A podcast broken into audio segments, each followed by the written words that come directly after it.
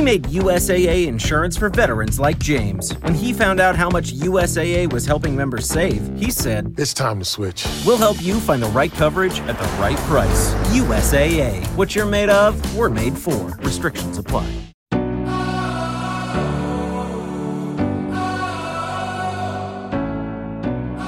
Dietro ogni film, spot o serie tv c'è un'arte nascosta, ma ben visibile a tutti, la cinematografia. E Backlight vuole far luce su di essa.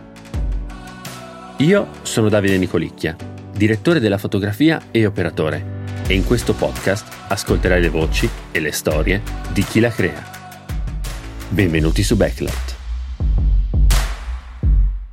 A proposito, volevo parlare un attimo, torniamo a, quello, a un argomento che abbiamo lanciato prima eh, per quanto riguarda iPhone. Vuoi raccontarci un po'? Adesso non so se deve ancora uscire, probabilmente quando uscirà questo podcast ci sarà, magari vi, vi metterò eh, in sovraimpressione o il link per questo video. Se vuoi raccontarci un po' l'esperienza, eh, come è nato questo progetto e le difficoltà di, di, di girare con, con, un iPhone quando sei abituato ovviamente ad avere altri tipi di supporti di registrazione come camere, Arri ovviamente, però anche magari una, una camera più piccola, una Sony già comunque ti, ti cambia completamente. Quello è stato un, un, video davvero davvero super particolare perché era in pratica un tributo a, a Virgil Abloh, famosissimo diciamo designer. È stato sponsorizzato diciamo da Apple o comunque Apple era involved nel progetto quindi ci hanno fornito degli iPhone 14 Pro Max e ci hanno dato diciamo la specifica che il video sarebbe stato registrato comunque con, con questi device. Eh, ci hanno fornito uh, Piazza Liberty a Milano, che è la sede più grande di, di Apple appunto di Milano come location. Fondamentalmente ho fatto questa esperienza qua, ovvero del girare con luci professionali, perché comunque avevamo per illuminare questa piazza qua di notte tre Harry M40, quindi 4000 watt ciascuno su farfalle 4x4, poi anche lì aperture sbracciate, insomma un po' di altre luci, un pacchetto luci abbastanza corposo e una crew altrettanto corposa, però appunto registrato con iPhone, quindi prima mia esperienza in, in questo ambito uh, ho, ho, utilizzato um, Filmic Pro, uh-huh. che ho fatto qualche ricerca appunto uh, prima di, di girare e mi sembrava l'app più completa eh, per mettere dentro diciamo le specifiche perché comunque il nostro lavoro va, va, di specifiche va anche di tecnica. Quindi avevo il mio esposimetro mi sono andato a cercare eh,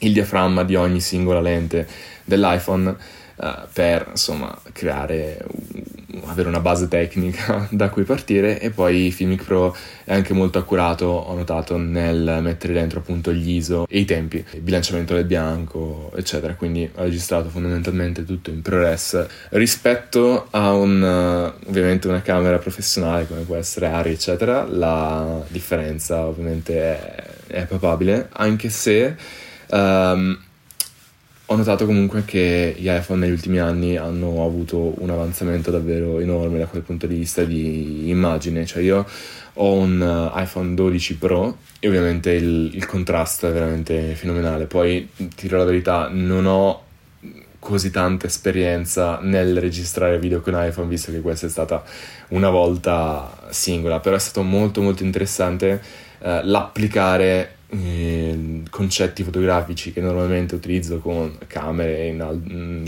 totalmente un altro tipo di set a uno strumento del genere così quotidiano, diciamo. Certo, e, e invece tu hai fatto immagino anche la color di questo, di questo progetto?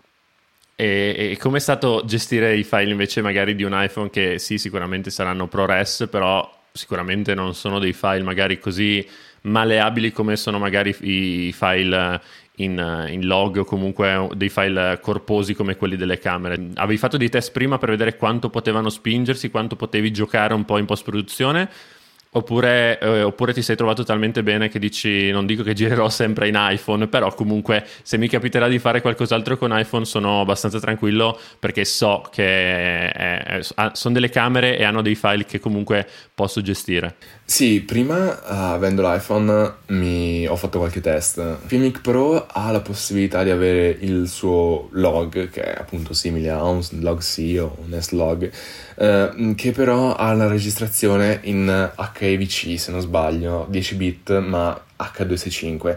Uh, poi ho fatto dei test invece con uh, ProRes 42HQ o puoi registrare anche in ProRes 444 che se non sbaglio non ti dava la possibilità di registrare in log ma soltanto in HDR mh, mm, che appunto iPhone e, e, Mac leggono come HDR una volta messo dentro Resolve perché la delivery finale comunque era in Rec 709 SDR Uh, lo interpretava un po' come un hypergamma, cioè schiacciava automaticamente, ovviamente tutta, comprimeva la, tutta la, la, gamma dinamica registrata, le alte luci, eccetera, e da lì era appunto, non era un log come può essere un log normale, non era neanche un Rex 709, aveva un minimo di malleabilità. Filmic Pro è una cosa molto figa che ti, ti fornisce tutte le LUT del caso, sia per questo hypergamma per trasformarlo poi in un Rex 709, sia appunto dal dal log di Filmic Pro uh, e in H265 a trasformarlo appunto in Rex 709. Dopo qualche test